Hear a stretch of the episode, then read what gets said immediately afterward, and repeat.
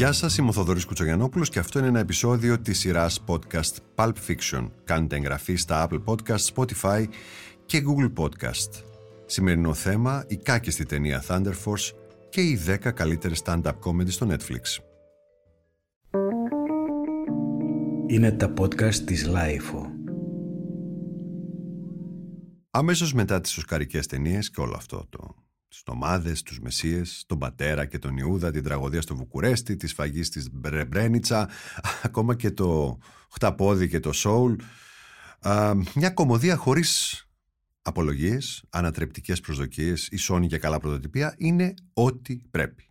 Το διάλειμμα μιας περίοδου με βαριά θεματική και στην παρούσα συγκυρία το έναυσμα της καλοκαιρινής σεζόν. Μια εναλλακτική πρόταση με δύο υπερηρωίδες μέσης ηλικίας ακούγεται έτσι ανάλεφρο κομφόρ, ειδικά μετά την κόποση του είδους super hero movie και το σχετικό φιάσκο της πρόσφατης Wonder Woman. Εμίλησα Μακάρθη παρέα με την Οκτάβια Σπένσερ, φίλες από το σχολείο. Η μία loser με τσαγανό και δυνατή κράση, ε, η Μακάρθη φυσικά, η άλλη ντροπαλή και ιδιοφυής, ορφανή και προκομμένη. Συναντιούνται κάτω από αντίξωες συνθήκες. Μια ομάδα μεταλλαγμένων, οι Miscreants, απειλούν την πόλη και οι δυο τους θα υποβληθούν περίπου εθελοντικά σε μερική γενετική τροποποίηση για να αποκτήσουν υπερδυνάμεις και να σώσουν τους συμπολίτες τους.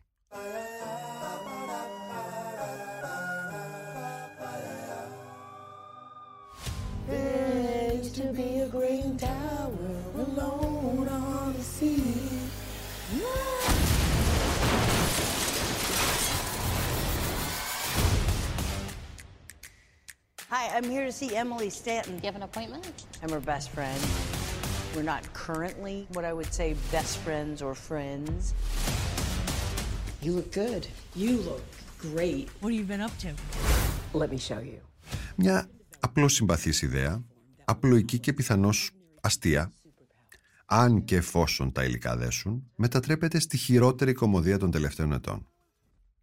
Μέσα σε μια πενταετία η Μακάρθη έχει καταφέρει να να κάψει το χαρτί που λένε, να ανατρέψει τη θετική δυναμική του Bridesmaids, όπου έκλεψε άνετα την παράσταση και τους πάει, που ήταν αστείο, με μια σειρά από ασήμαντος πρωταγωνιστικούς ρόλους. Παραμένει εξαγάπητη και φυσική, μια ζεστή γυναίκα που ποτέ δεν εκβιάζει την ταύτιση του θεατή. Στο θα μπορούσες ποτέ να με συγχωρέσεις, απέδειξε πόσο καλή ηθοποιός είναι. Αν το σενάριο τη βοηθήσει, ακόμα και κόντρα στη φυσική της περσόνα. Ωστόσο, δεν διαθέτει υπερδυνάμεις. Σκηνοθετημένη από το σύζυγό της, τον Μπεν Φαλκόνε, που παίζει και λίγο στην ταινία, στο Thunder Force παίζει μόνη Κέρμι. Με την Octavia Spencer δεν συνεννοούνται ποτέ. Δεν μοιάζουν πρώην φίλες που έχουν να μιλήσουν χρόνια γιατί παρεξήγηκαν για σήμαντη αφορμή, αλλά ξένες που προσγειώθηκαν με το ζόρι στο ίδιο πλατό. Σε πολλές σκηνές είναι σαν να τις χωρίζει ένα green screen, ενώ η ταινία δεν φαίνεται και τόσο ακριβή για να έχει εφέ και πολύ πέρα από τα βασικά. Η Σπένσερ ερμηνεύει τη συστολή μιας επιστημόνισσας απορροφημένη στην υψηλή αποστολή της τόσο λάθος που ούτε μία στο εκατομμύριο δεν πείθει πως έχει όχι πάρει διδακτορικό, έχει βγάλει πανεπιστήμιο. Απλά απουσιάζει η Σπένσερ.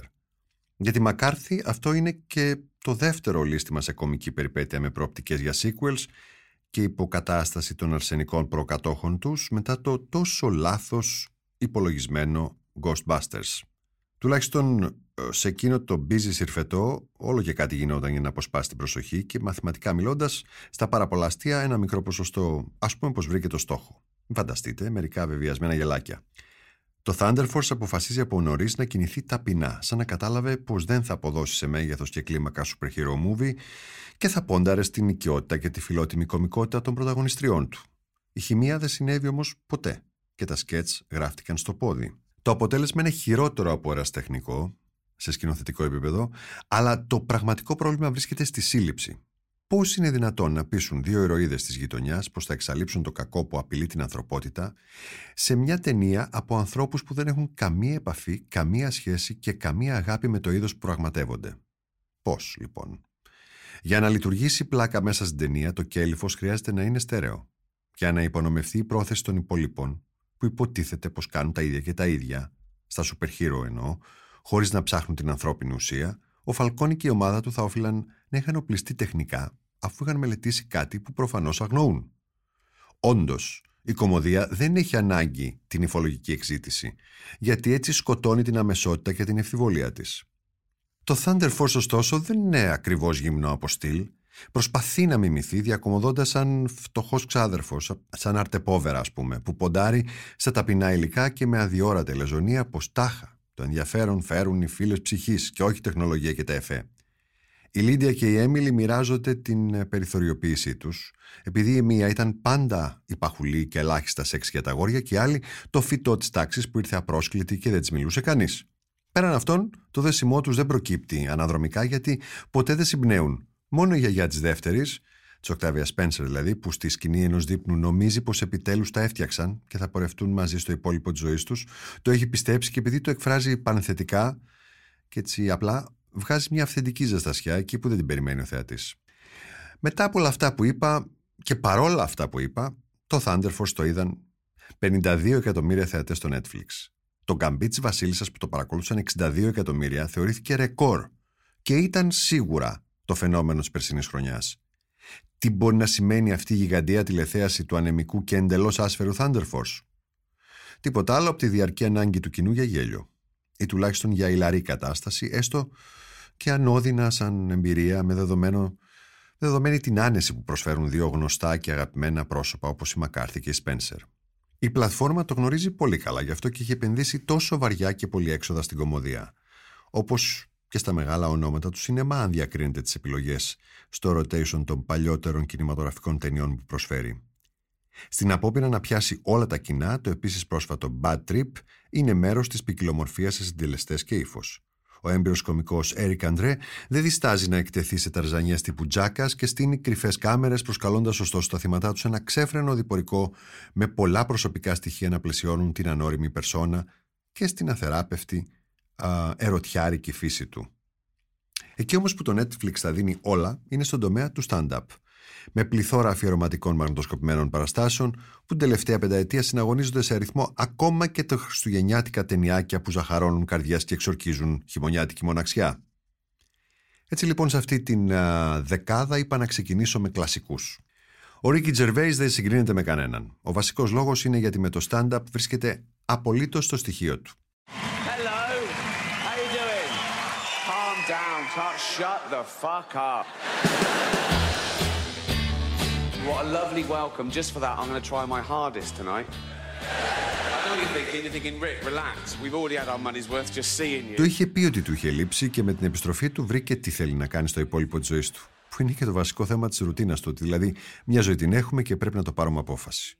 Χρήματα έχει βγάλει πάρα πολλά, κυρίως από τα αμερικανικά δικαιώματα του The Office, οπότε κάνει ό,τι νομίζει πλέον. Το Humanity είναι ένας συνεκτικός τόμος από την uh, αθεϊστική αλλά καθόλου μηδενιστική φιλοσοφία του για τη ζωή και το θάνατο. Πιο πολύ για το θάνατο και δεν το κρύβει. Τον απασχολεί αδιαλείπτως η θνητότητα. Το ηλαρό πίσω από το μάταιο.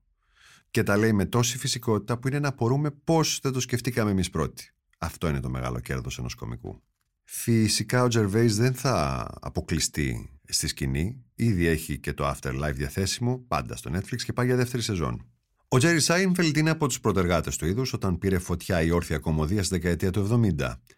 Με την τεράστια παρένθεση της επώνυμης σειράς του να τον έχει εξασφαλίσει πέρα από κάθε φαντασία, έχει γίνει κατά κάποιο τρόπο ο πρίτανη στο συναδέλφο του στην Αμερική. Ένας αξιοσέβαστος παρατηρητής ανθρώπινων καταστάσεων που έχει άλλες δύο μεγάλες αγάπες. Τα αυτοκίνητα και τον καφέ. Could we start with some coffee? Could I use some coffee? This is where you cut to the dripping coffee. I would love some coffee. Cheers. Coffee? Sure. Small coffee. Look at those cups of coffee. Wow, look at that. Oh, is that beautiful? It's the mood. It picks you up while it calms you down. Look at what I got for you.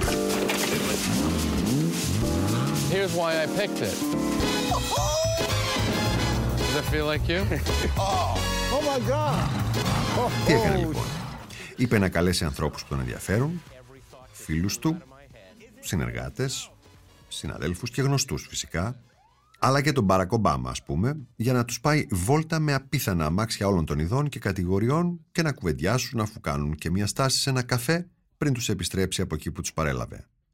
Δηλαδή, comedians in cars getting coffee. Βάφτισε την ιδέα του, τη λάνσαρε με πρόθυμους χορηγούς την ε, αμόλυσε στο ίντερνετ και τώρα προβάλλεται, έναντι αμοιβής βέβαια, στο Netflix. Είναι απολαυστικός και ιδιαίτερα καλός συζητητής. Πάντα κατάλληλος διανηλίκους, αλλά ποτέ πλαδαρός ή άστοχος. Λίγο παραπάνω αναλυτικός μερικές φορές, αλλά αυτό είναι το χιούμορ του. Και καλός ακροατής, όπως θα διαπιστώσετε με τον τρομερά αστείο Alec Baldwin σε αυτό το επεισόδιο. Θα γινόταν εξαιρετικός παρουσιαστής talk show, όπως το επισήμανε η καλεσμένη του Ellen DeGeneres, αλλά εκείνος το απέρριψε γιατί θα βαριόταν, λέει, να συζητήσει με κάποιον που του είναι αδιάφορος. Μπηχτή ήταν αυτή. Προφανώς η Ellen βαρέθηκε να κάνει μόνο την εκπομπή της και επέστρεψε στη σκηνή. Παιδί και αυτό της γενιάς των καλεσμένων του Τζόνι Κάρσον αναρωτήθηκε φωναχτά αν ο κόσμος ταυτίζεται ακόμη μαζί της, τώρα που η δημοτικότητά της και η περιουσία της έχουν ανέλθει σε στρατοσφαιρικά επίπεδα όπρα. Γι' αυτό και το stand-up show της λέγεται relatable. Έχει καλά δουλεμένη δομή, αν και είναι αργό και προβλέψιμο στην εξέλιξή του. Η DeGeneres είναι μάλλον διεξοδικότερη κομικός από την άνεση της πολυθρόνας της. Η Τίγ Νοτάρο, που είναι καλή της φίλη και συχνή συνεργάτης της, αναφέρεται εκτεταμένα στην νεανική της ηλικία, τα προβλήματα υγείας και τη σεξουαλικότητά της. Αξίζει μια στάση από την προσοχή σας, αλλά στην τεχνική της παύσης που και αυτή εφαρμόζει, και αυτή αργή, σαφώς καλύτερη και πιο έμπειρη είναι η Wanda Sykes, άλλη μια αγαπημένη καλεσμένη της Έλεν. Με πλούσιο υλικό και πολιτικές απόψεις. Είναι μια κλασική δευτεραγωνίστρια στο σινεμά, αλλά στη σκηνή ελέγχει πλήρως το timing και το κοινό της. Στον αντίποδα των πιο εγκεφαλικών κομικών, η Tiffany Haddish και ο Kevin Hart δίνουν σωματική ενέργεια και ελεύθερη γλώσσα και πανηγυρικό τόνο στα σόου τους. Η Haddish ήταν εξωφρενικά αστεία στο Girl Strip, μια ταινία που πρέπει να παρακολουθήσετε μόνο και μόνο για αυτήν. Και στο special του Netflix με τίτλο Black Mitzvah αποκαλύπτει από την αρχή πως είναι και μαύρη και Εβραία.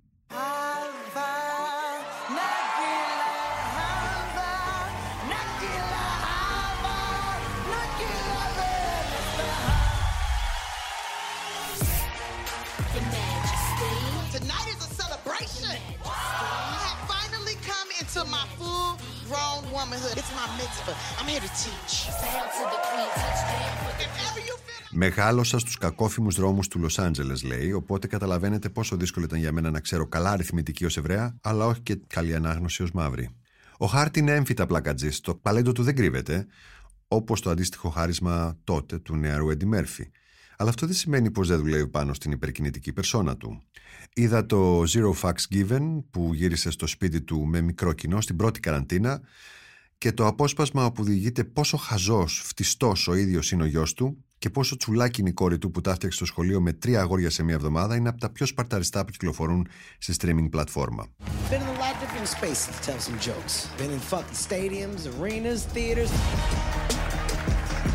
I want to explain to you guys why I'm actually in my house.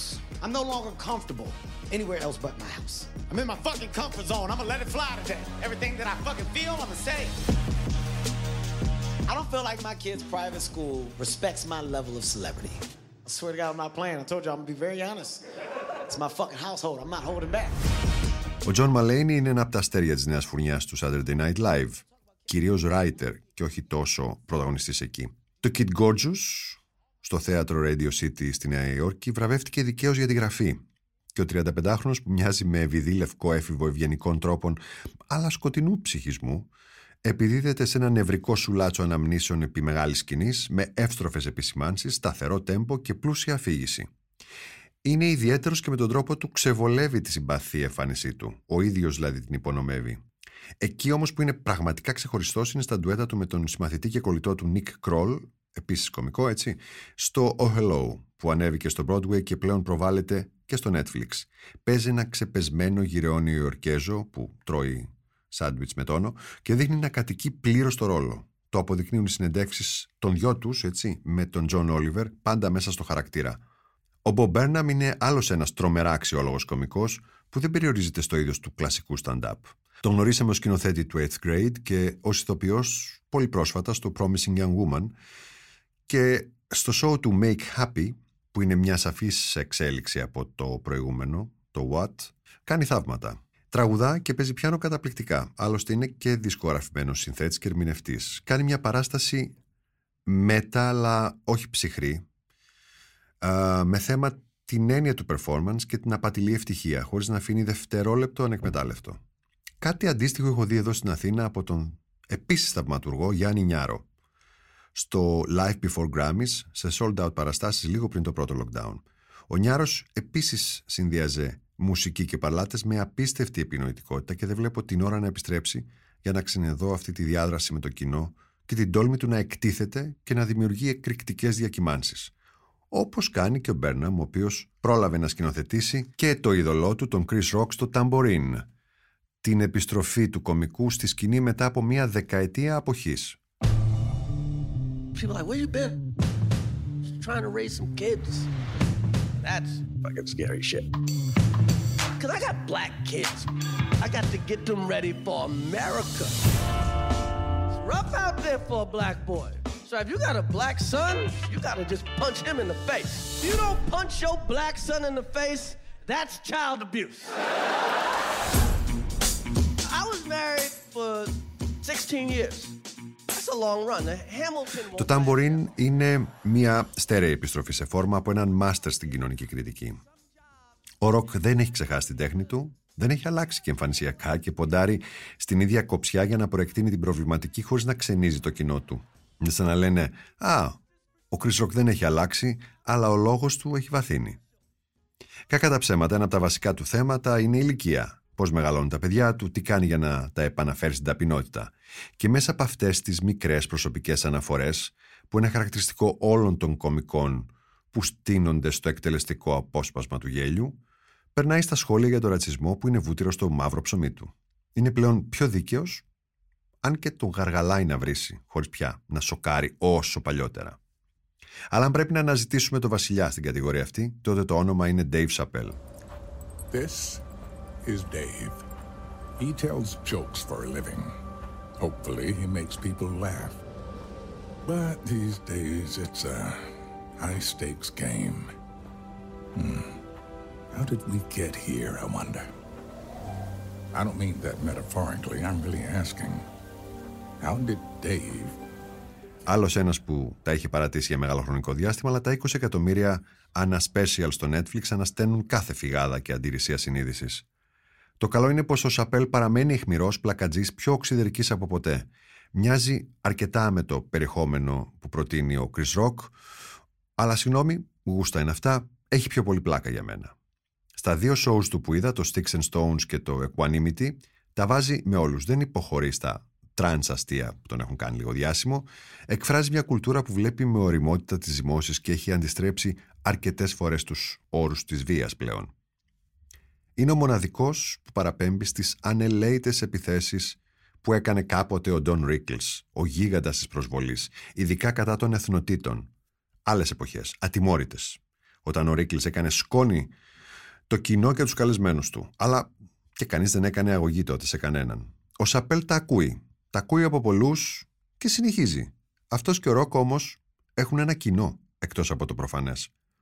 Έχουν στόχο την αγάπη, αλλά η τρυφερότητα δεν προκύπτει σαν μικρή προσθήκη ή ζαχάρωτη προθέρμανση. Ευτυχώς. Ήταν ο Θοδωρής Κουτσογιαννόπουλος σε ένα ακόμη επεισόδιο της σειράς podcast της LIFO Pulp Fiction. Κάντε εγγραφή στα Apple Podcast, Spotify και Google Podcast. Είναι τα podcast της Λάιφο.